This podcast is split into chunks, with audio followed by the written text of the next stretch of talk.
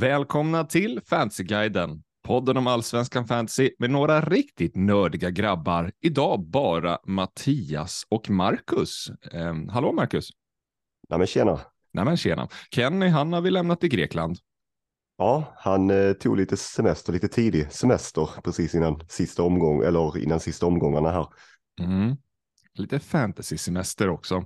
Eh, passa på, han, han, jag har att han brukar om och tycker om att åka till massa olika öar och sånt där. Håller på med grejer där ute. Ja, han har hittat sitt, sitt där nere. Mm, ja, men, eh, återkommande varje år. Men nu ska vi snacka fantasy. Omgång 11 är färdigspelad. Vi ska gå igenom hur det har gått för oss och eh, vem brukar börja? Den som det har gått sämst för eller bäst för? Det var inte jättemycket skillnad mellan oss den här veckan. men... Ja, eh, nej, precis, men eh, börjar du då? Ja, precis. Som det har gått sämst för och det har gått bra för mig.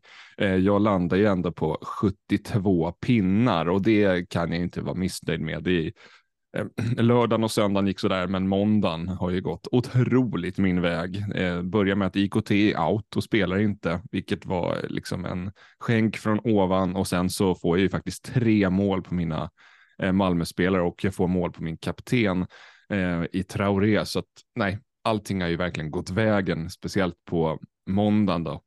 Du gjorde eh, väl bytet eh, Nanasi in där? Yes. Och det blev eh, precis han du fick träff på också. Precis, eh, jag, hade jag gjort vecka hade ju det funkat bra också jag kanske inte hade haft råd med det.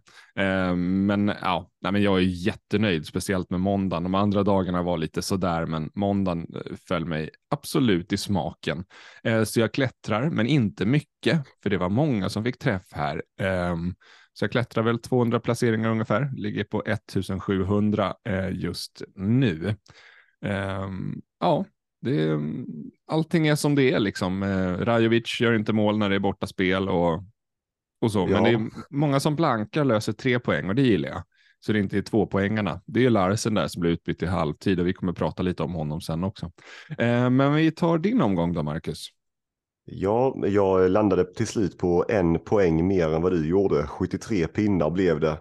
Yes. Men eh, ja, jag hade ju lite större bekymmer. Jag satt ju på Kiese och jag tryckte ju faktiskt av också dubbla kaptener inför omgången.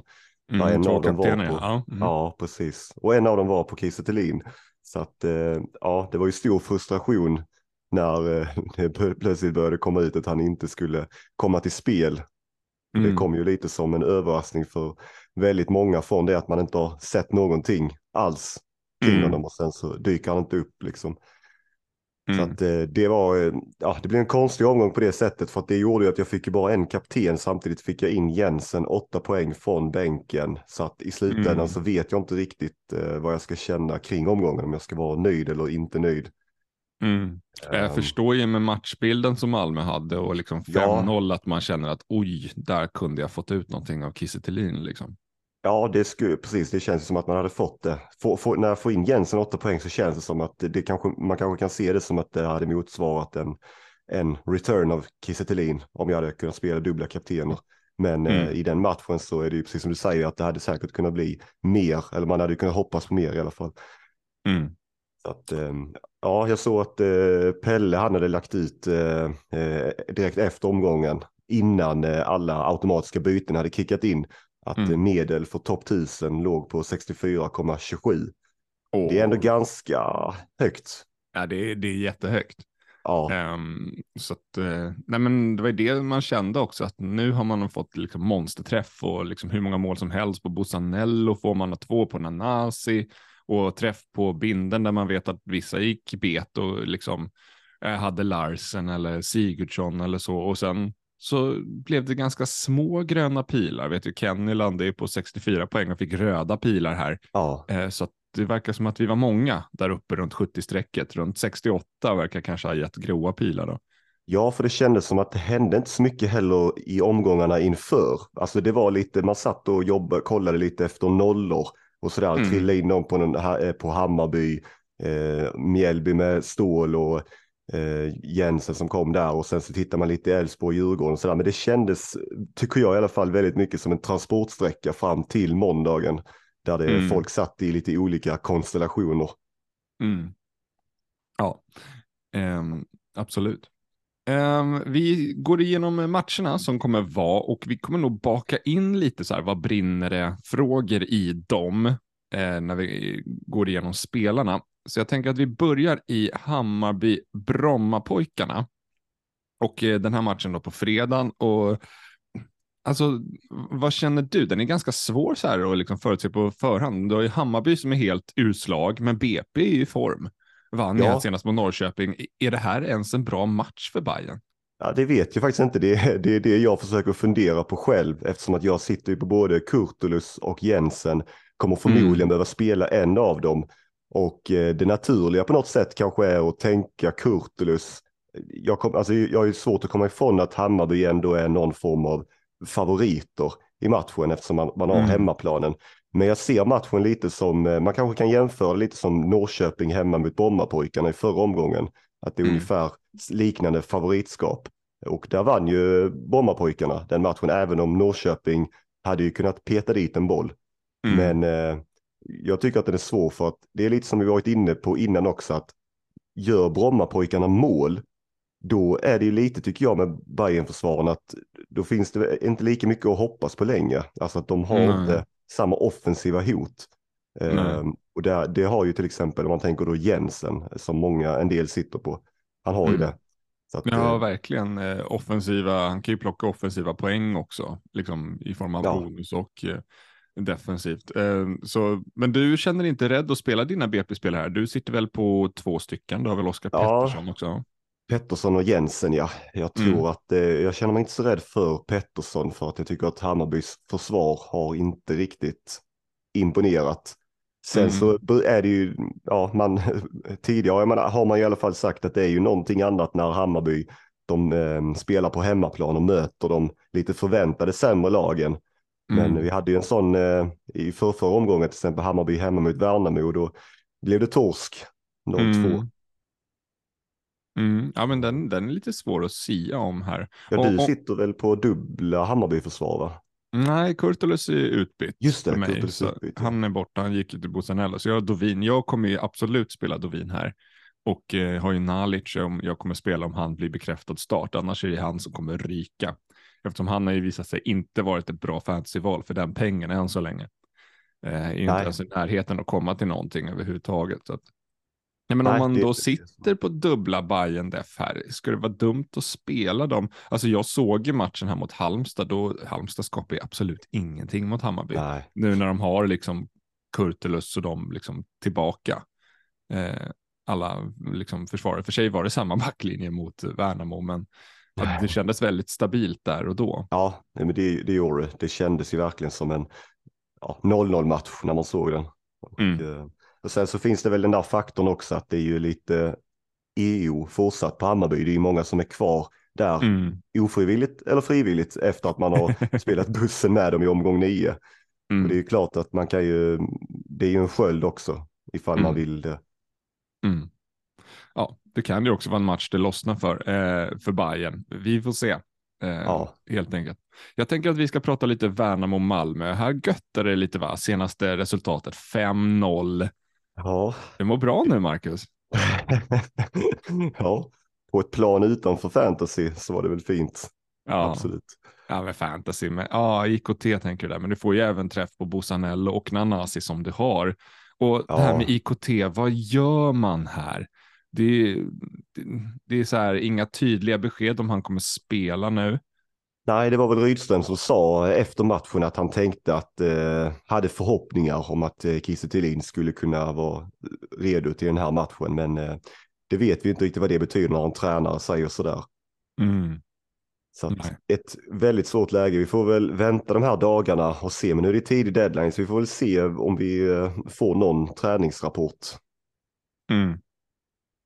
Ja. Men eh, jag tycker att det, det, här, det här blir ju väldigt lurigt nu för att eh, Malmö kommer ju då från eh, en seger 5-0 och de flesta kan ju se att eh, det är ett bra schema som stundar och det är väl väldigt mm. många som på olika sätt funderar på att eh, plocka in om man inte redan har då Nanasi eller Vecchia eller Bussanello. Mm. Tror du att eh, om man eh, behöver ta minus fyra eller så är det bara att försöka hoppa på, på så att man sitter på en av dem, Nanasi eller Vecchia eller?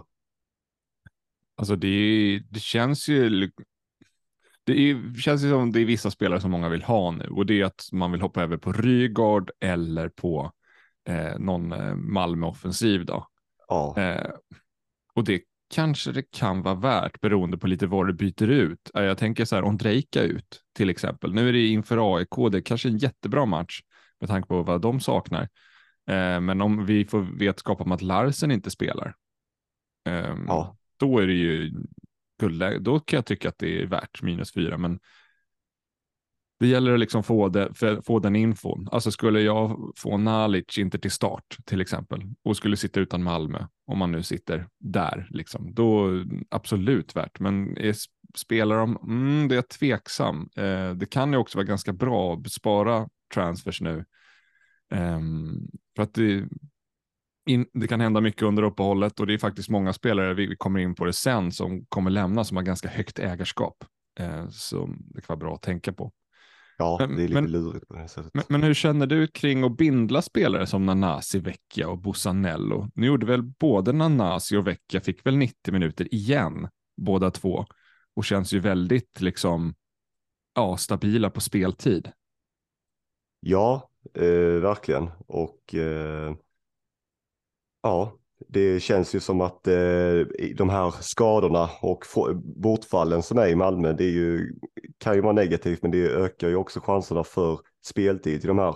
Så att, eh, och sen så har vi ju också, vet vi också nu när Christiansen är out att det fördelas ju lite fasta situationer också eh, Mm. ut till till exempel Bussanello, eh, så länge Martin Olsson inte var på plan där visserligen, men det är Mm. också, och sen så är det väl någon eh, en potentiell straff som ska fördelas ut också. Vi såg ju i matchen mot eh, Degerfors att nu fick ju inte Malmö straff, men det är ju väldigt mycket situationer det uppstår i straffområdet. Säkert så här tre, Mm. fyra gånger där man, tänk, där man eh, tittar lite extra noga, kan det bli straff eller inte?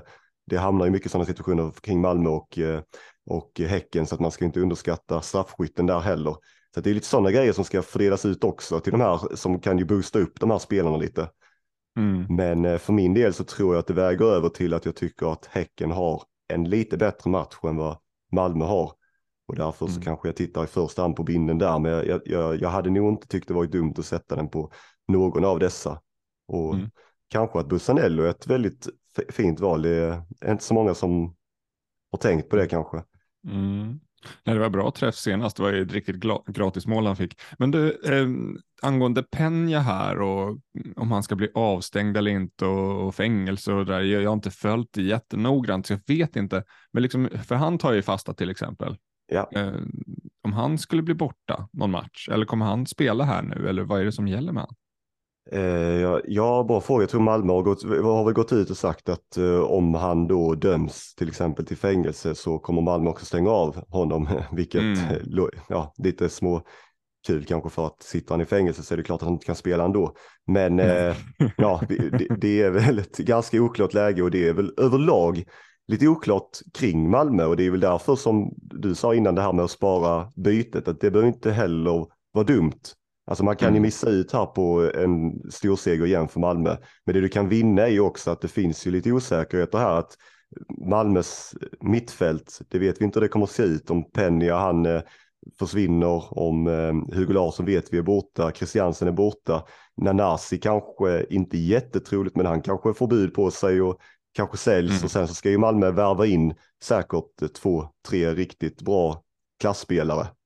Så Mm. att eh, ja, Ghoddos ryktas det ju om. Ja, precis. Och eh, det kanske är så att efter, eh, efter uppehållet så kommer du vilja sitta på någon annan Malmö offensivspelare eller mittfältare som dyker fram. Hugo Bolin kanske blir en ny Hugo Larsson till exempel. Ja, jättebra match här senast. Ska ju få Ja. Mamar utvisat så alla med Mamar i elvan på något sätt ska vara lyckliga över icke minuspoäng. Ja, verkligen. Men hur tänker du själv? Du, du är inte inne på att eh, du är själv inte inne på att ta in en ny Malmö-spelare nu. Nej, jag vågar inte riktigt trippla än. Ehm, jag vill ju försöka spara transfern eh, Mm. så att jag har två. Ja, det är ganska många bränder, alltså. Vi, vi, vi kommer till det. Ehm, Ja. Så kommer jag lyfta lite varför. Eh, men jag tänker att vi går vidare från eh, Värnamo och Malmö och in i Kalmar, Degerfors. Och här sitter ju en del på Rajovic. Är det här en bra match att bindla? Han har ju, vad är det, fyra raka hemmamatcher med mål tror jag. Ja, och sen är det väl klart att när man eh, tittar i förra matchen i resultatkolumnen och ser Degerfors 0-5 mot Malmö så hajar man väl till lite. Mm. Så att det, det behöver inte vara det. Sen så får Degerfors tillbaka också lite defensiv förstärkning i Korats och eh, Granat. Mm. Ska man kanske ha med sig. Mm. Men eh, Mm. ja, jag vet inte, det, det är ju många också har jag sett, en, många och många, men det är väl en del som redan har börjat fundera kring bytet Kiese till Rajovic. Mm. För att eh, ja, om nu IKT är out och eh, då gör han till Rajovic så kan du dels få in Rajovic men också kanske uppgradera en mittfältare till en Malm, annan Malmö-offensiv. Eller vad Mm. tycker du om att byta in Rajovic nu ifall man inte har honom? Alltså det är ju ett ganska kortsiktigt byte. Eh, jag tycker ju Rajovic är en jättebra an- anfallare eh, utifrån han, vad han kostar. Men eh, så här, alltså Degerfors hemma är en kanonmatch, men sen är det Mjällby borta. Den är inte kul och Rajovic har svårt på bortaplan. Sen är det Elfsborg hemma. Är det någon hemmamatch han inte gör mål i så känns den ganska aktuell. Och sen är det Hammarby borta. Så tre matcher därefter är inte så jättekul. Sen vänder det igen och blir Ja. trevligt. Men eh, så att det är ju väldigt kortsiktigt och det beror på hur mycket FOMO man har här. Eh, Rajovic är ju ägd av, ja vad är det, runt eh, 50-60 procent i topp 1000. Och om många sätter bindlarna där så kan det bli lite läskigt. Eh, men samtidigt så känns det inte som att han, han har en, han har ingen hattrick i sig. Alltså, Nej, det har han de- inte. Han är ju oftast en sån spelare som i matcherna, han kommer ju till runt kanske en, två skott i matcherna. Mm. Och då är han ofta ganska effektiv eh, när han väl gör mål. Att han, Mm. eh, han är ju en sån spelare alltså, som kan ta tillvara på en eh, halvchans och göra mål. Liksom. Mm. Och det är, det är svårare här liksom med Degerfors som är så duktiga på att klappa igen.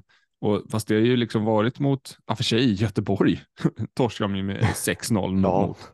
Och skulle de göra liknande mot Kalmar, ja då, då är det ju godnatt. Ehm, men då bytte de ju ut spelare som Bosa in och lite sånt där också, vilket uppenbart försvagade dem.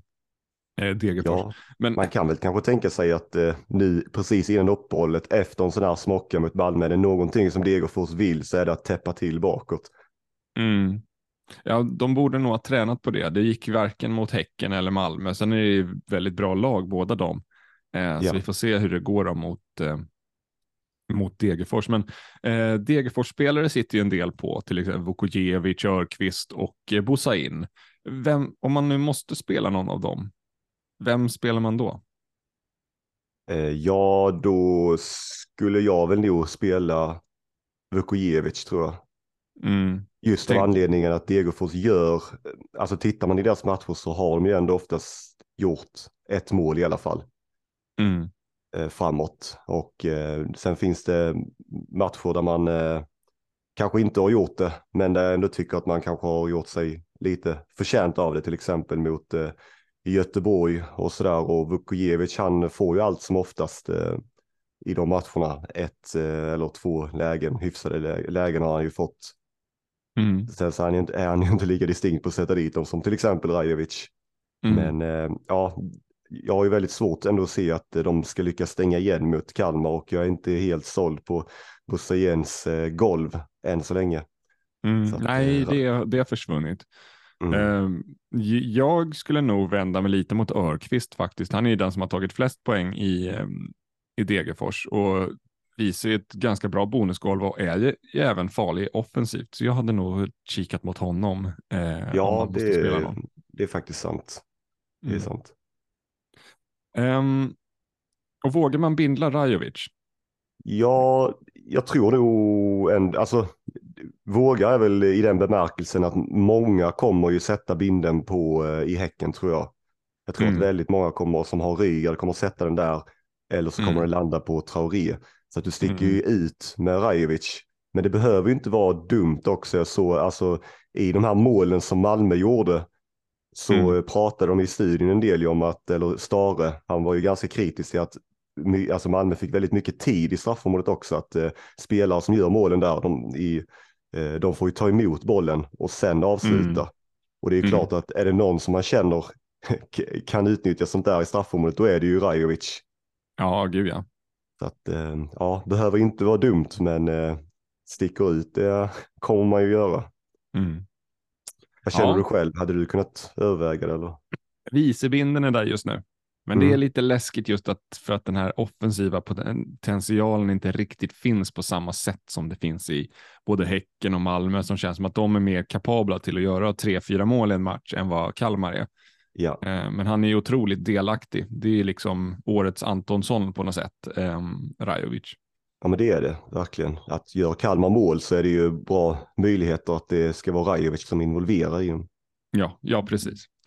Um, om vi bara, vi kan ta snabbt igenom här, Varberg-Halmstad som kanske inte är jättesexig på förhand, men är det inte här en match som det känns som Varberg vinner? Du vet när så här, två förväntade bottenlag ja. möts och liksom det laget som har gått bra, som är Halmstad då, eh, liksom får möta det här bottenlaget som har gått skit och då vinner det lag som har gått skit. Det är liksom li lite sån här derby variant på det blir. Det är ofta det här sämre laget i, i derby som brukar vinna. Och det här lite samma känsla här. derby. Ja. ja. Ja, men det är väl typ det nästan. Ja, kanske. Nej, ja, du, du kanske har en poäng i det, jag vet inte. Det, det är ju på förhand i alla fall känns som den mest jämna och ovissa matchen. Mm. Alltså, det luktar ju målsnålt. Det måste mm. man ju säga, men eh, så här, vem som vinner eller inte, det, nej, det känns riktigt svårt att se vem som ska vara favorit ens i den här matchen. Alltså. Mm.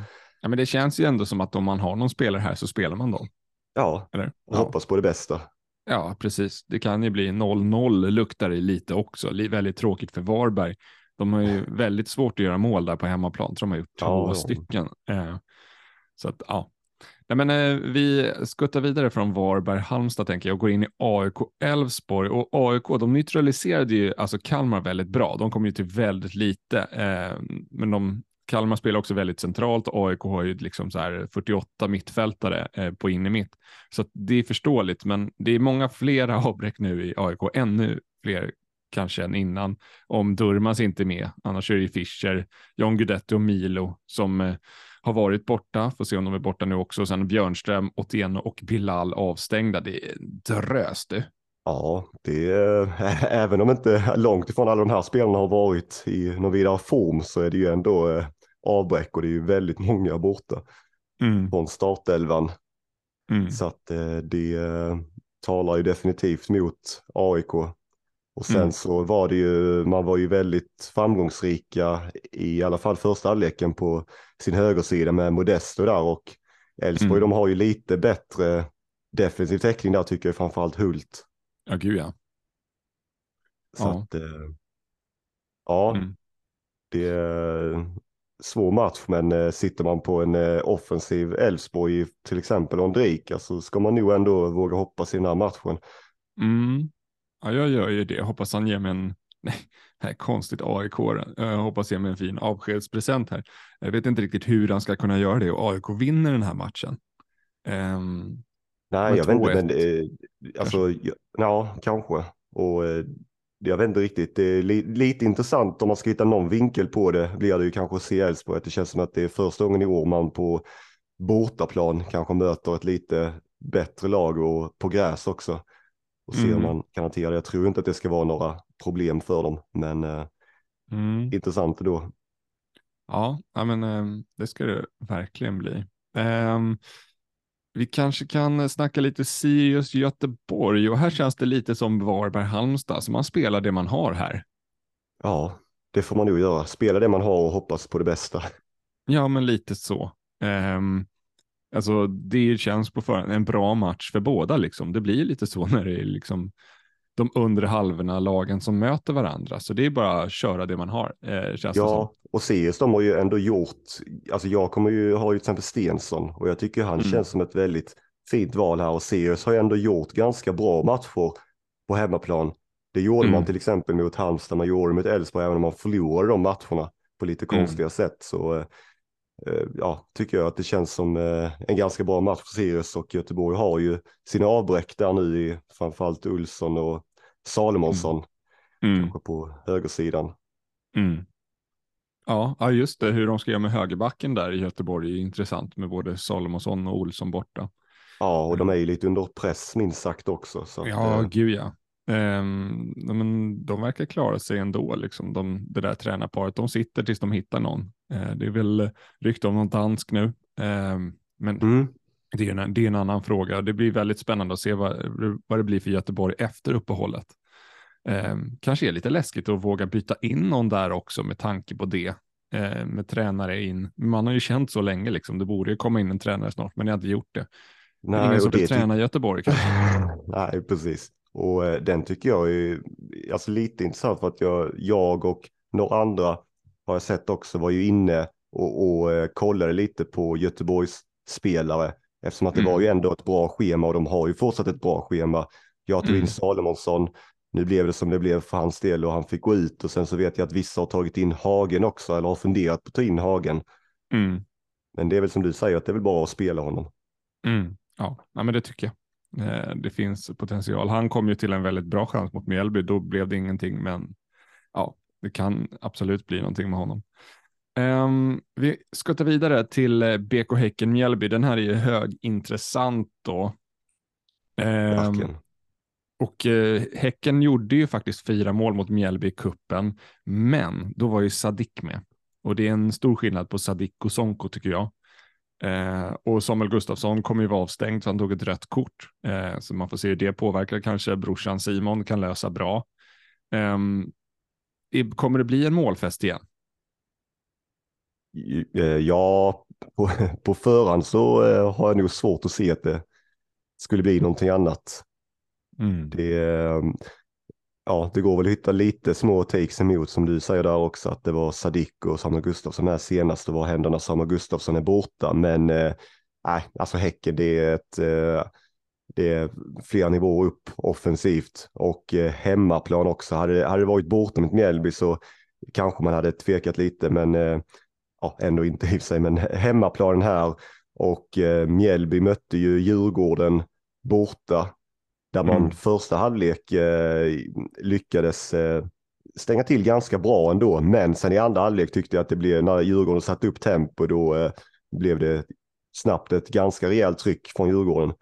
Och så mm. vann man den matchen till slut. Och eh, jag tror väl att eh, Häcken kommer, ja, lite liknande också, få ett rejält tryck på Mjällby. Och eh, nu eh, med Samuel Gustafsson out, lite som Christiansen, det, det, är ju ett avbräck men det öppnar ju också upp lite för att det är i det här fallet ska ju då fördelas lite fasta. Mm. Till exempel Rygaard då kanske. Ja. ja. Han är ju väldigt svår, vi kan hoppa till den så tar vi Larsen sen. Alltså Rygaard där med bindel känns ju som ett ganska, ett av de bästa valen inför omgången här. Eh, men det kan ju faktiskt bli dubbelt av det där. Jag menar att det är Simon Gustafsson som snor fasta eller? Ja, det, det, skulle det absolut kunna bli. Han har ju tagit det tidigare. Så om mm. han nu är redo att kliva in från start så skulle det kunna bli så. Mm. Och sen så... Nej, men det är lite så jag tänker kring Rygaard, för han vill man gärna in, men sen blir det ju uppehållet. Och sen så kanske det är Simon som snor fasta från Rygaard. Nu har ju Rygaard gjort massa hörnassist, så det hade ju varit väldigt konstigt egentligen. Och han har ju en jättebra fot, Rygaard. Men det blir ja, jag, tror de kommer att del, jag tror de kommer att dela. De ja. gjorde det förra året. Ja, men och det vill man ju inte heller som Rygaard-ägare. Där ska Nej. inte delas något. Och jag tror att man är liksom jättelycklig när man ser liksom när hörnen är från vänster och Samuel Gustafsson står där och slår en kort till Rygaard som sen lägger in den. Då är man ju jättelycklig. Liksom, eh, för de kom väl till något bra läge där. Det blev någon nyckelpass för något läge som Simon Sandberg hade. Um, så ja, men det, det är svårt. Vinden känns väl jättebra på Rygaard, speciellt med sex poäng förra omgången. Herregud, utan ja, return. Verkligen, och det, ja, jag, jag tror, alltså visst jag såg att vissa var lite snabbt inne och spekulerade på med Samuel Gustafsson out, om det innebär att Rygaard får en mer defensiv position i banan. Just Men eh, jag, jag, vet inte riktigt om det kommer vara så avgörande i den här matchen, för det känns som att Häcken kommer trycka tillbaka Mjällby ordentligt. Mm. Och eh, då kommer Rygaard vara, och jag tror Mjällby naturligt också kommer att ligga lågt redan och då kommer eh, Rygaard vara en eh, viktig pjäs för att eh, ja, luck luckra upp det där försvaret och sätta sina bollar liksom. Mm. Ja, eh, hur, hur, tänker du kring Larsen då? Han är ju, ja, ja. klev ju av med någon form av ispåse på foten, sa ju Jonas Dahlqvist. Jag vet inte vad det innebär om man, om man tänker så ispåse, kan det då tala för att det mer bara var någon form av, eh, alltså att det inte var så allvarligt liksom. Att, mm. ja, jag vet inte. Men eh, man får väl vänta och se. Mm. Och vad, vad som eh, kommer för information och det är en spelare som också skulle vi kunna försvinna sen. Mm. Så att får man besked på att han är out så eh, ja, då kanske det är värt till och med att byta ifall man kan göra något vettigt av det bytet. Men eh, får man reda på att han spelar så känns det som att man absolut vill sitta på honom för att maximera tre Häcken eller två, ja, de flesta har väl tre Häcken spelar mot Mjällby hemma. Mm. Ja, men eh, ja, jag är väldigt kluven där. Alltså grejen är att han, vi vet ju inte om han blir kvar i Häcken. Nej. Så det kan ju faktiskt vara ett, ett alternativ att släppa honom. Eh, Skulle du kunna tänka dig att släppa honom om, om, eh, om han är väldigt trolig att starta, men så, vet, men så finns det osäkerhet att han drar. Skulle du kunna tänka dig att släppa honom då och sitta med bara två Häcken ifall du kunde få ut någonting annat av det bytet? Jättesvårt. Jättesvårt Marcus, du ställer så svåra frågor. eh, det är sådana här jag kommer Kenny, vi skulle haft Kenny här. ja, nej, jag, jag, vet inte faktiskt. Alltså just nu så får jag inget indit. Jag utgår ifrån att han kommer spela. Ja. Eh, för det känns inte som liksom en stor grej om de sitter där med en liten ispåse bara. Alltså jag tror att när de var en man mindre, det krävdes ohyggligt mycket jobb. Ja, men då var det bara, ja, men då fick de, då fick han bytas ut just för säkerhets skull. Då kan de spela någon annan. Ja, men testa Simon och han får spela lite. Ja, och de har, ju spelat, de har ju spelat mycket också de här spelarna. Alltså Larsen till exempel är en sån som spelar varje match. Så ja. att, eh, det är kanske inte konstigt att han behöver gå ut ibland också och få lite pysslas om lite. Ja, men det kan ju liksom vara känningar, men det kan ju också vara lite semitaktiskt. De vill ha någon som Ja. kanske kan hålla i bollen lite mer. Precis. Just eh, att de har tre innermittfältsliknande spelare, även fast det var en på högerkanten. Ja. Ehm, så jag sitter på, kommer sitta kvar där så länge jag inte hör någonting annat om att han inte kommer spela. Ehm, så är det. Men alltså Larsen känns ju som det minst heta alternativet i Häcken just nu för den pengen. Alltså Sonko är ju typ hetare efter den här det, matchen och, det, och det känns så konstigt att säga kring Ja. Larsen liksom. Men det är det att få, de, många, i- Häcken känns bra, men Mm. eh, vissa känns lite bättre. Mm, ja. Eh, vi går in i Djurgården-Norrköping och det är alltså tre raka torsk för Norrköping nu, senaste matcherna. Eh, och de kommer alltså vara utan Sigurdsson i den här matchen. Och Eh, även utan eh, Ceesay. utan Ceesay, ja, där är. Ortmark som kliver in, så jag vet inte. Mm. Jättetapp kanske inte är, men Traustason var ju borta senast också, va? Eh, ja, han, men han var väl bara avstängd tror jag. Okej, ja, men då så. Då är det, då är det lugnt. Då får de ju tillbaka honom i alla fall. Men eh, de som sitter på dubbla Djurgårdsförsvarare känns bra, va? Eller? Ja, det skulle jag verkligen säga. Och eh, det, jag eh, sitter ju utan Djurgårdssvar. Jag tycker att det är det största, eller ett av de stora misstagen jag gjorde när jag dr- drog frikort efter dubbelomgången. Jag tycker fortfarande Mm. det var bra dag frikortet där, men det var att jag vaskade Djurgårdsförsvarare. Mm. Det skulle jag absolut inte ha gjort. Så, men det är ju lätt att säga så i facit, med facit i hand när man har sett hur Ja. Djurgården ändå har växlat upp. Men i det här fallet så tycker jag absolut att det känns bra med Djurgårdsförsvarare och jag kommer ju titta på att ta in Elias Andersson. Känns som en riktigt fin match för honom här. Eh, avbräck i Norrköpings offensiv och eh, tycker inte att man har sett så särskilt bra ut i de senaste matcherna. Mm. Ja, ja. Nej. Ja, ja, det. Ja, jag kommer ju spela dubbelt. Det, Mm. det kommer jag göra liksom. Eh, med både Danielsson och Elias Andersson just för att de känns som ja, men två väldigt bra liksom, fantasyval helt enkelt. Nu Ja. tappar ju Elias en del fasta här senast när Mange och eh, Berg skulle ta dem, men det där kan ju skifta. Det, Så ja, är det i Djurgården. Det det skiftar har ju hela tiden. skiftat. Det har skiftat under, år, eller under säsongen så att det, det, det vet man liksom inte hur det kommer att gå. Mm. Men eh, ja, alltså Djurgårdens, eh, i de senaste matcherna Djurgården har spelat på hemmaplan så har man ju eh, tre raka nollor. De har ju mött både AIK och Häcken, visserligen Häcken i, ett, i en tuff, när de hade tuffare period, men, men ändå. Gjorde Mm. väldigt bra matcher där tycker jag och man stängde till väldigt bra defensivt och eh, vi såg ju Elias Andersson, inte minst mot eh, AIK, både han och Danielsson som gjorde målet, men att Elias Andersson var ju väldigt påpasslig framåt. Om du sitter utan Elias Andersson, kommer du knipa skinkorna då? Ja, då kniper jag skinkorna. och därför så kommer jag nog se till att få in honom, för jag vill inte sitta och knipa skinkor. Men hu- hur, hur tar du dig dit då? Alltså, Vad är den Eh, bästa ja, men, vägen? ja, jag kommer ju plocka ut eh, Salomonsson eftersom att han är skadad. Mm, Och ja. för, att få in, för att få lite pengar till så måste jag ta ut en spelare till. Och det är lite öppet därför att jag hade tänkt ta ut Kurtulus. Men jag Mm. tänker att det, det, om det är så att Larsen eller Thelin är skadade då, då får man ju prioritera dem. Så då kan det bli att jag tar ut eh, Thelin eller Larsen. Men är, han inte, är de inte det skadade utan tillgängliga då kan det bli så faktiskt att jag tar ut eh, Kurtulus.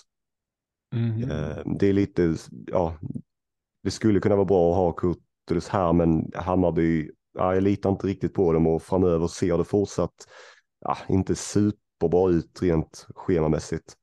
Och eh, det gör det däremot för Djurgården. Nu har man ju Norrköping här och sen så Varberg hemma och där vill jag definitivt inte sitta utan en försvarare. Hur eh, många fria har du? Två. Två? Ja, men skönt. Kunna spela Ja. lite här. Ett byte ska du göra oavsett liksom. Så att, eh, ja, ja, det precis. känns, Men, eh, känns skönt. Ja, men, eh, och Djurgårds offensiv, där känns det ju svårt att hitta något riktigt bra alternativ. Alltså i de Ja. gubbarna. det, det, det är det som är så speciellt med dem att alltså de, man, man hade ju velat in där på något sätt. Men Mm. man vet ju inte vem man vill in på. Nej, det är jätte- Ja, Berg har ju väl inte gjort ett spelmål än. Det är bara straffarna, så att eh, han känns inte aktuell och Mange blev utbytt tidigt och Wickheim är borta. Det är Asoro kanske som börjar liksom komma fram som någonting om han nu Ja. får start.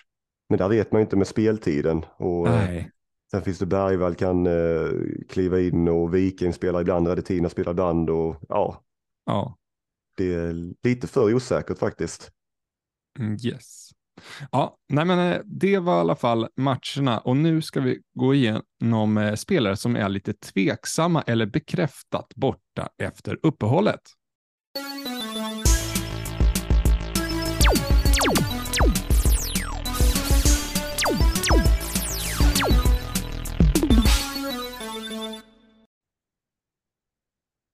Ja, och vilka spelare finns det där då? Ja, det är ju en hel del som faktiskt är klara att lämna. Vi har exempelvis eh, Hugo Larsson som vi vet kommer lämna, Sigurdsson och Ondrejka. Och när man kikar in på deras procent i topp 1000 så är det faktiskt en hel del.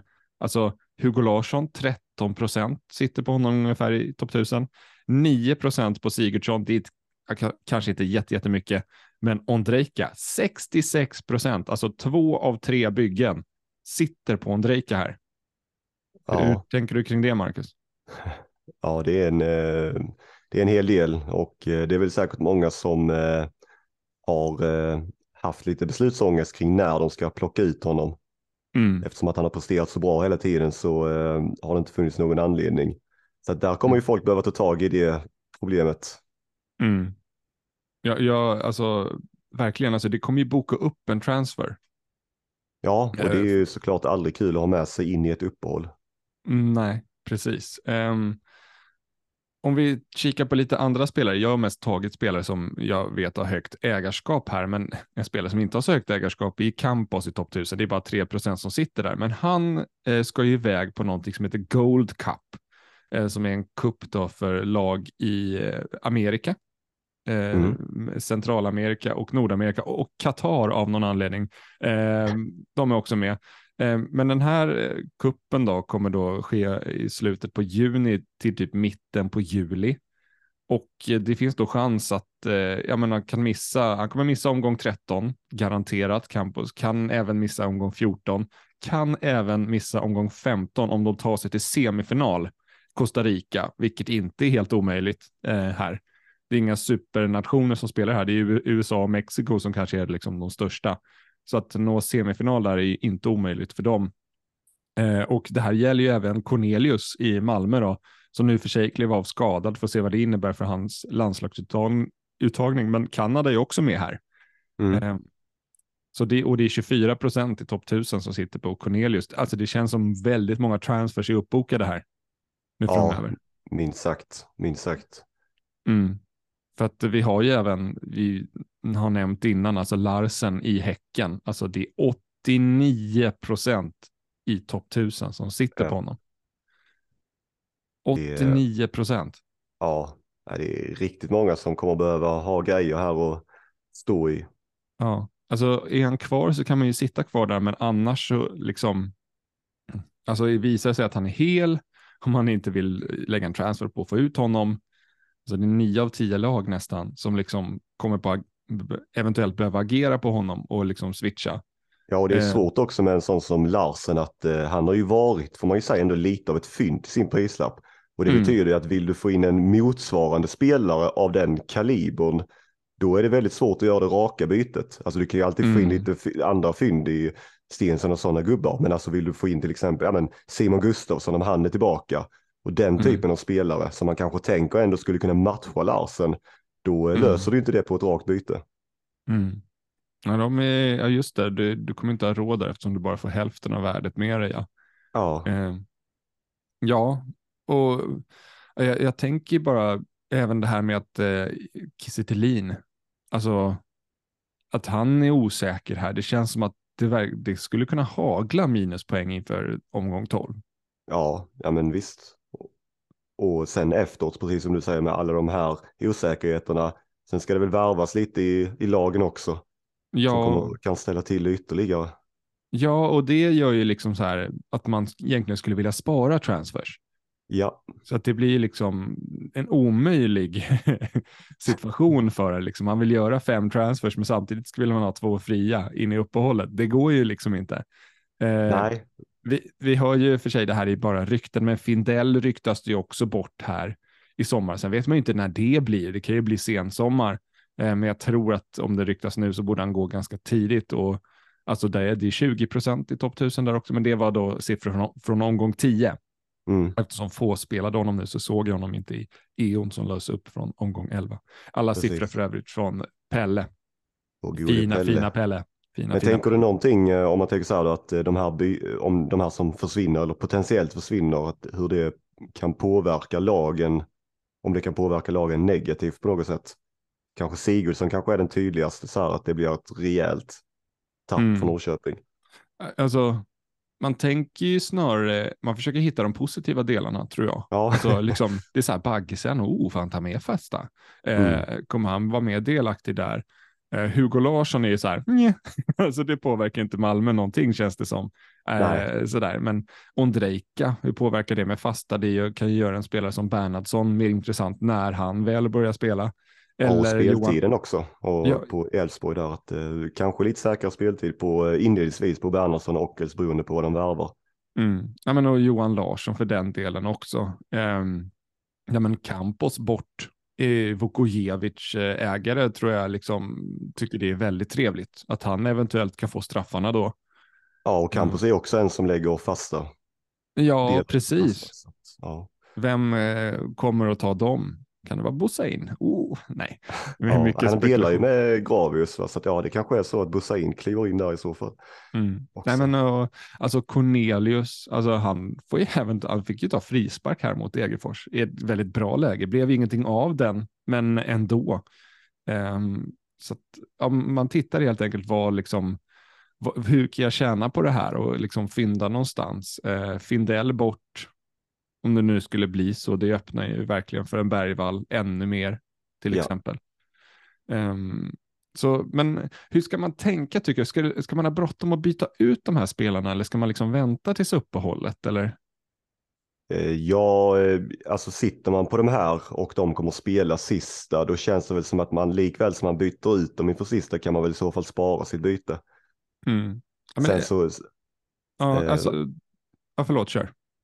ja, nej, sen, ska jag bara säga, sen så blir det ju lite klurigare, eller kanske så här om man tänker att man vill få in någonting annat, till exempel om du ska ta ut, bestämma dig för att ta ut Kiese få in en billigare spelare och sen ska uppgradera på mittfältet till en offensiv Malmö-spelare. Då kanske det är klokt att plocka Ondrejka istället för mm. en annan spelare för att du vet att han kommer att lämna.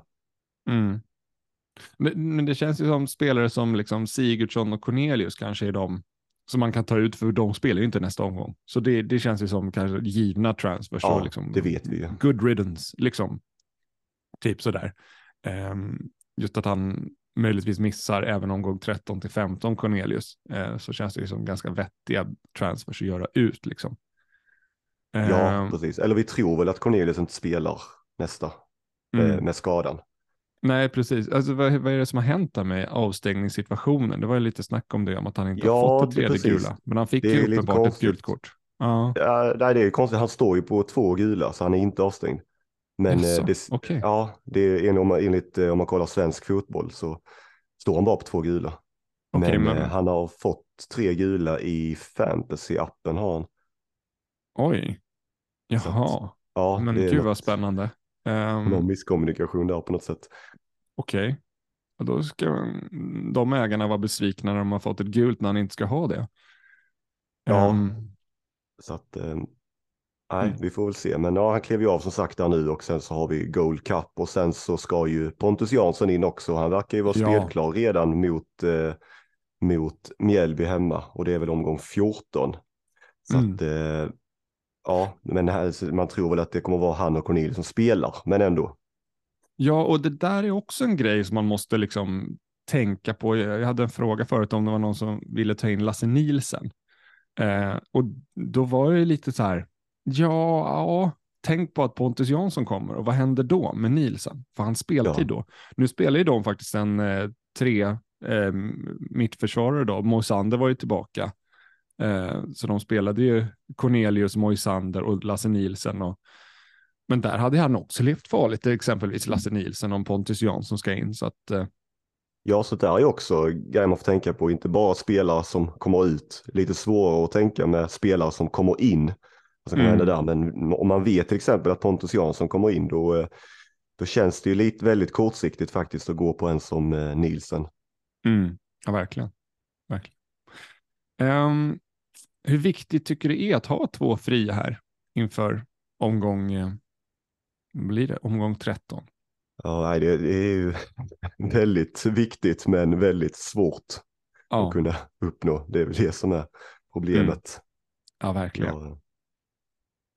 Det känns som att man hade ju väldigt gärna velat ha det med tanke på att det är spelare som kommer att lämna. Det är fler säkert som kommer att lämna. Det är fler som kommer att komma in och ställa om det i lagen. Och sen så har vi ju alltid att efter uppehållet, det är ändå ett uppehåll här och att lag kommer ju säkert se lite annorlunda ut efteråt. Vissa kanske som går ner sig, vissa som går upp sig. Eh, AIK kommer det kanske hända grejer i och eh, Göteborg ska få en tränare och, Mm. och sådär. Så att eh, det är ju alltid trevligt att kunna ha två fria byten och, och kunna förändra saker och ting direkt efteråt. Men det är ju lättare sagt än gjort, särskilt när det har dykt upp de här konstiga ja, skadorna, om det nu är skador eller inte. Mm. Du kommer, vara, kommer du, du kommer försöka ha två fria med dig eller hur? Ja, jag hoppas att jag får start på alla mina gubbar. Alltså jag är, ska vara ändå ganska lyckligt lottad där. Jag har ju Larsen som då är tveksam och sen Nalic då eventuellt på starten där. Mm. Eh, Men får jag Nalic start så, tror jag att jag inte gör några transfers. Då är jag ganska nöjd med liksom, mina spelare här. Men det där är Ja. också, om jag, om jag får ställa ytterligare en eh, svår fråga då. Kör. I mitt fall till exempel så är det ju så att jag vill gärna få in Elias Andersson för att jag ser att han har en väldigt fin match här mot Norrköping. Och sen Mm. mot Varberg också, att det är många som äger honom. Och många kanske är i den sitsen att jag behöver inte göra byten för att jag kommer att ha ett fullt lag som spelar. Men Mm. jag skulle kunna göra ett byte för att få in en spelare som jag verkligen tror kan göra det bra här sista omgången eller som jag är rädd för för sista omgången. Är det, är det värt att göra eller är det mer värt att ha med sig två fria in? Alltså i Djurgårdsfallet här, alltså tänk Mm. dig så många som kommer spela både Danielsson och Elias Andersson. Mm. Ja, ja, det är, och sen efter det så är det även Varberg där. Så du kommer ju tjäna alltså långsiktigt på det bytet och på den minusen också. Det är inte bara för en match. Mm. Och jag har svårt att se att han ska bli liksom bortplockad på något sätt. Alltså Elias Andersson eller Danielsson för den delen heller. Mm. Så att få in honom på något sätt, alltså det beror på lite vad det byter ut. Alltså nu måste jag in och titta på ditt lag här för att liksom kunna liksom göra en bra bedömning här, Marcus. Eh, det är lite, lite kul. Eh, ska vi se här. Ja, men Salomonsson måste du byta ut. Så det känns Ja. ju som att liksom, ja men han, och sen har du ju Tellin där. Så det känns ju som Salomonsson, Larsen eller Salomonsson, Tellin ut på något sätt. Eh, men, du, men du kanske, du vill väl sitta både trippelt Häcken och trippelt Malmö här. Ja, helst. Ja, och det är frågan hur du löser det då. Det är Larsen till typ Sonko och sen spela Salomonsson till Elias Andersson typ. Ja, Ja, det är... Eller Thelin till Rajovic och Salomonsson till... Elias. Ja, det är väl de, men du får, behöver inte ta minus för det, så det är ju ganska bra liksom. Ja, det enda är ju då att man inte går in med två fria till uppehållet. Ja, nej, men ja, men du slipper minuspoängen. Ja, Och du vet att det är, ja, Rajovic är inget bra långsiktigt byte kanske, men Sonko kanske ska vara. Kan du hitta något bra långsiktigt byte på eventuellt på Larsen där så. ja. så, men men så tänk, ja. ja, men jag, jag tycker absolut det är värt att ta två byten om du får ut två spelare som inte spelar och dessutom båda två är långsiktigt bra. ja. Så skulle jag absolut överväga det. För jag tänker många kanske sitter också här att de vill få in en tredje Malmö-spelare till exempel. Att ja, men nu ska jag ta in Nanasi eller Vecchia. Alltså är det mer Mm. värt eh, för dem tror du att göra det och få in eh, en Nanasi eller Vecchia eller att få in två fria byten till uppehållet? Och då få sitta utan kanske Nanasi eller Vecchia.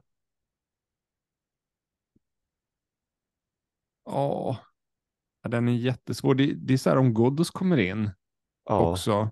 Alltså hur påverkar det offensiven? Det är lite, de är lite läskiga ändå att sitta på där. Alltså Vecchia och, och Nanasi. Alltså Nanasi känns lite tryggare, men Vecchia till exempel. Ja. Ja, det är jättesvårt. Det, det är så mycket pengar det handlar om också. Alltså det hade ju varit en, om man säger så här, li- liten eh, rolig satsning från dig. Eh, det hade ju varit kul om du gjorde Larsen till Hu- Hugo Bolin. Eh, dock väldigt osäker på starten och potential och allt möjligt. Men ändå så hade Ja. det ju varit väldigt kul. Eh, för då hade du ju kunnat göra, då hade du fått dina tre Malmö och, och så. Nej, det går ju, Ja. det kan du inte göra, eh, ser nu, för Thelin blockar. Det var inget. Det var Nej, inget. men, men jag tänker för många andra, det, det är ju väldigt svårt det där för att det är så här, många vill ju som vi har sagt nu, de vill rusa till Rygaard eller till offensiva Mal- Malmö-spelare. Om du då Mm. plockar in Nanasi nu och så får du gå in med ett fritt byte bara och sen så kom, förstärker Malmö och så kommer Ghoddos in. Nanasi kanske till och med säljs eller så gör han inte det. Men det kommer in offensiv förstärkning. Sen matchen efter det, efter uppehållet så har eh, Ali tränat på riktigt bra och Ghoddos också och då sitter Nanasi bänk. Få- det- Alltså det, det, det är liksom, eh, och då har du bara ett fritt byte. Alltså det, ja, det är väldigt svårt att agera nu sista omgången. Man vill ju gärna ha in de där två fria bytena men eh, ja, det är ju också läskigt. Man vill ju inte halka efter på grund av det i den här sista omgången. Det hörs att vi behöver lite fantasy-semester känns det som. Ja.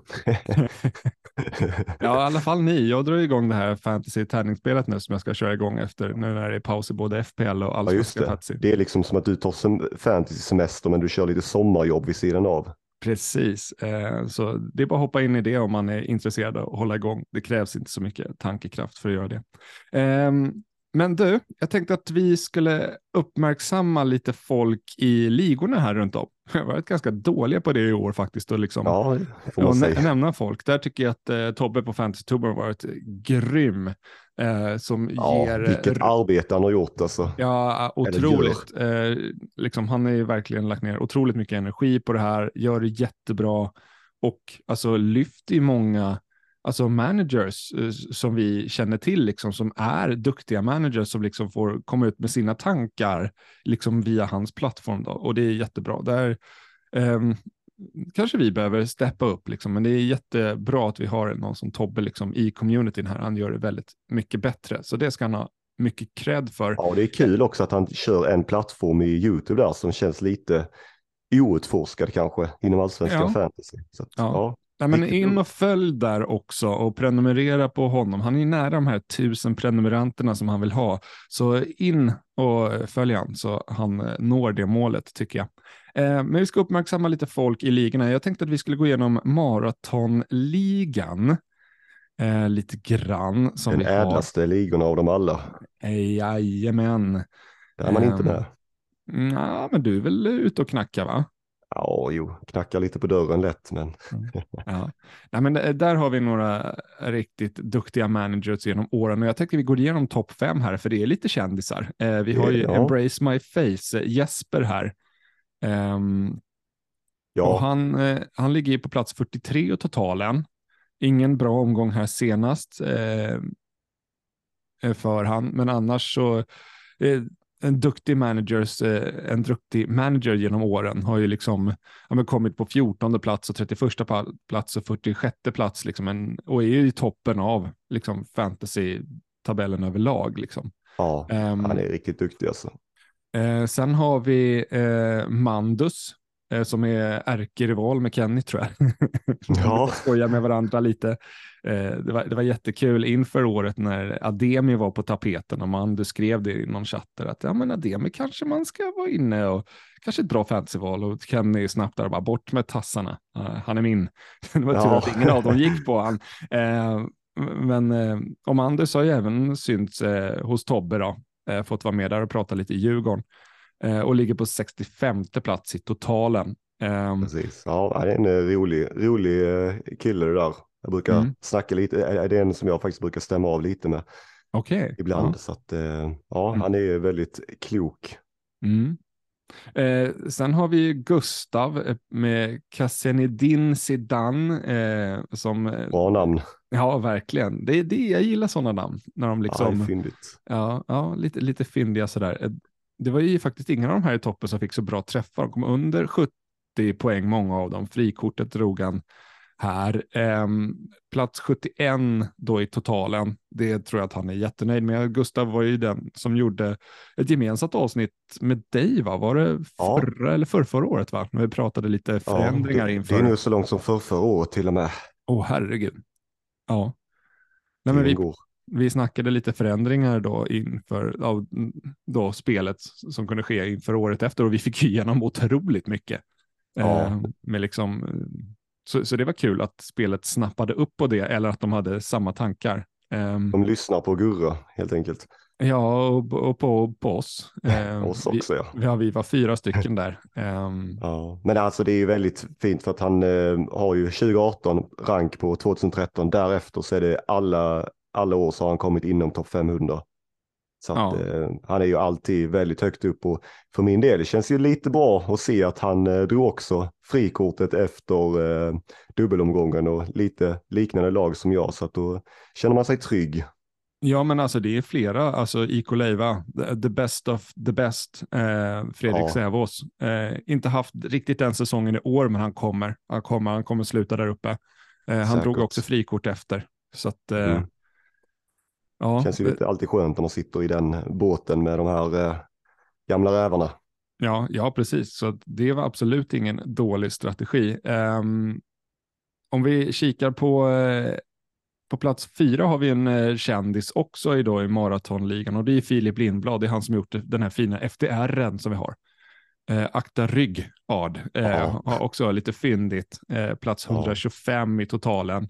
Och han tycker jag är väldigt intressant att titta på ibland och uh, prata lite med för att uh, han har ju en väldigt, eller lite annorlunda spelstil än vad många andra kanske har. Jag tycker han är en sån som ofta går ganska hårt på någonting han tror.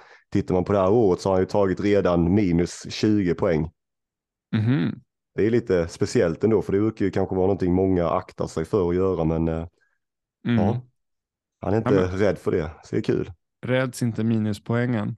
Nej. Um, nej, och det behöver inte vara fel. Alltså, det här är ju en säsong, alltså, det känns som att det är väldigt höga poäng. Alltså ja. hela tiden. Jag tror att de senaste fyra omgångarna har jag minst 70 poäng i varje omgång. Uh, ja. Och då har jag inte klättrat jättemycket tycker jag. Eh, förutom då när jag klättrade mycket eh, i omgång nio. Men alltså, det känns som poängen är väldigt höga och då känns det som att de här minuspoängen blir liksom värda. Alltså ja. är det liksom låg, är det så här mellanmjölksomgångar där folk liksom gör en bra omgång om man hamnar på 55? Ja, då är de här minuspoängen, då är de jobbiga, men är det runt 80, då spelar de liksom ingen roll. Nej, och vi har ju haft väldigt, eh, alltså i, i, år det har ju verkligen varit några riktiga överkörningar, alltså både från Häcken, Malmö, Göteborg har stått för en Elfsborg och sådär och mm. där har man ju verkligen kunnat pricka rätt då om man har tagit eh, minuspoäng. Mm. Ja, verkligen. Spelarna. Yes. Eh, jag tror att vi hade en sista här också på plats där hade vi ja, eh, tåget. Johan Svensson är också en liten kändis i de här sammanhangen. Eh, ligger femma på plats 224 just nu. och den som kanske gjorde bäst omgång här med Nanasi och Busanello i bygget. Ja, Um, ordentlig träff. Och eh, vi ska faktiskt kika in lite i slackligan också tänker jag. Inte bara liksom eh, titta på de managers, de här har varit jättebra liksom över åren som de här då fem har varit som vi har gått igenom. Utan vi tittar på slackligan här med andra som också är väldigt duktiga. Vi har alltså Mikael Usitalo. Jag får se om ut, uttalet satt där. Men han ligger alltså tvåa i hela spelet med Chilicon Carneil. Ja, otroligt. Mm. Det är kul att vi har en slackmedlem eh, inne som ligger så pass bra till och han kan mycket väl ta ikapp där alltså. Kanske tar första platsen. Ja, det är onekligen när man ligger sådär bra Mm. till och eh, ja, han fick ju en eh, ordentlig träff på sin parkerarbuss också, 146 poäng där med minus 4. herregud. Är det Ja, rank 3 så att eh, ja, Mm. där flög han. Ja, verkligen och lyckats med lite andra så här. Omgång tre känns som att det var liksom en magisk omgång för många. Den känns ganska betydande för där är det vissa som ligger runt liksom 95 och 100 poäng av de här som verkligen ligger i toppen. Jag Ja. hade en usel omgång tre så att eh, Ja, jag också, det vill jag helst glömma, men det var ju då eh, som eh, Elfsborg och. Bernhardsson gick loss och den festen fick man ju inte vara med på. Nej, Malmöfesten fick vi vara med på. Eh, Jag vill Ja. inte ens tänka på de som bara satt på Cornelius och IKT i, i den omgången. Det kan Nej. inte ha varit kul. Ehm, för övrigt så finns det ju, om vi då kikar, eh, vi har ju en till i slackligan, en liten av en kändis också, ska vi säga, Alfred Marsal på långa på Lukaku. Eh, Mm. och han ligger alltså 11 i totalen. Eh, Ja, och det här är ju en kändis av den faktorn, för han spelar ju så otroligt många fantasyspel, eller har gjort det. Har ju liksom Ja. spelat så här sju, åtta stycken samtidigt, om inte fler. finns det ett fantasyspel så är sannolikheten rätt stor att Alfred spelar det. ja, faktiskt. Eh, nej, men han har ju spelat allt ifrån, jag tror i Skottland och liksom eh, FPL såklart, men kör i USA och vad är det, Championship och allt möjligt. Ja. Ehm, Norge kör han säkert också, så att eh, ja, en riktig fantasyälskare. Så är det något eh, fantasyspel man vill testa på, liksom så här, oh, hur är det saudiarabiska fantasy, hur är det? Då kan man liksom kolla med Alfred om några bra spelartips där kanske. Ja, då kanske han redan har koll på det. Eh, Ja. nej, men han, han kör massor, eh, vitt jag vet. Eh, och det har ju gått bra för han i typ alla också. Så ja han, det, är otro, det är otroligt. Jag menar, en annan har ju svårt att ens hålla uppe Fantasy Premier League. Att Ja. man eh, zonar ut där efter ett tag liksom, men eh, han eh, håller igång med alla möjliga spel.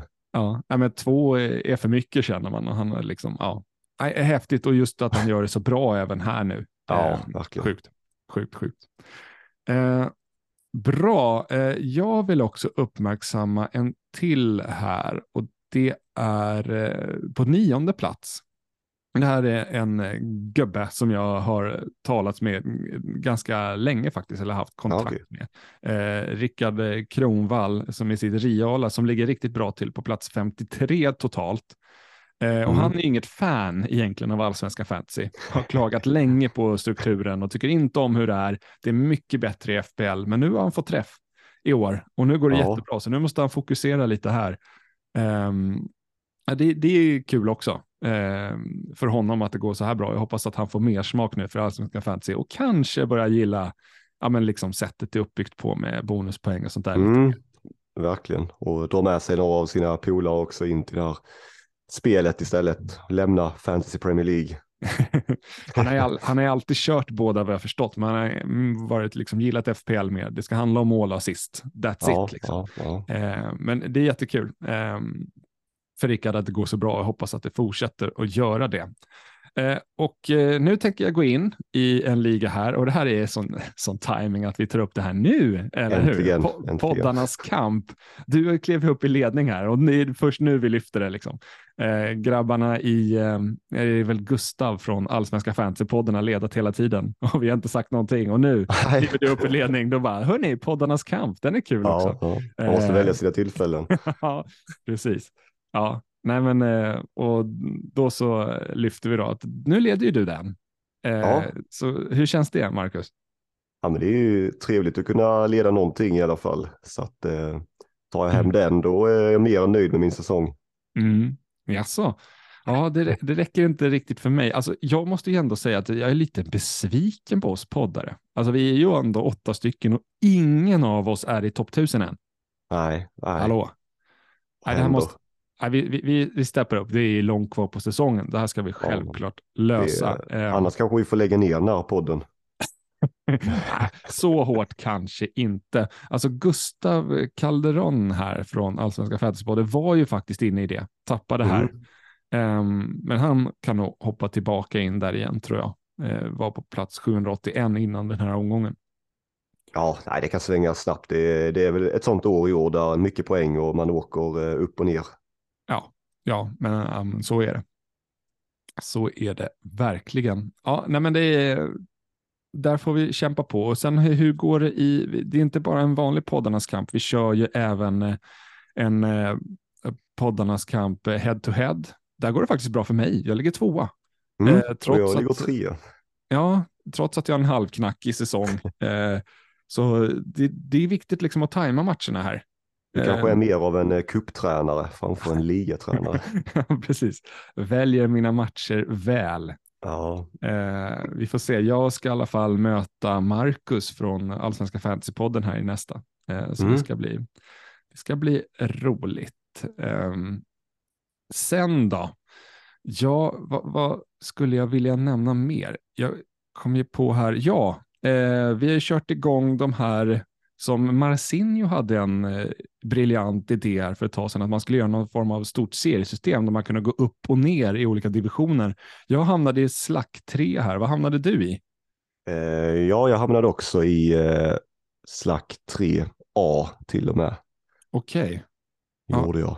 Jag tror att Kenny ligger i en slack 2. Jaha. Hur det gick till.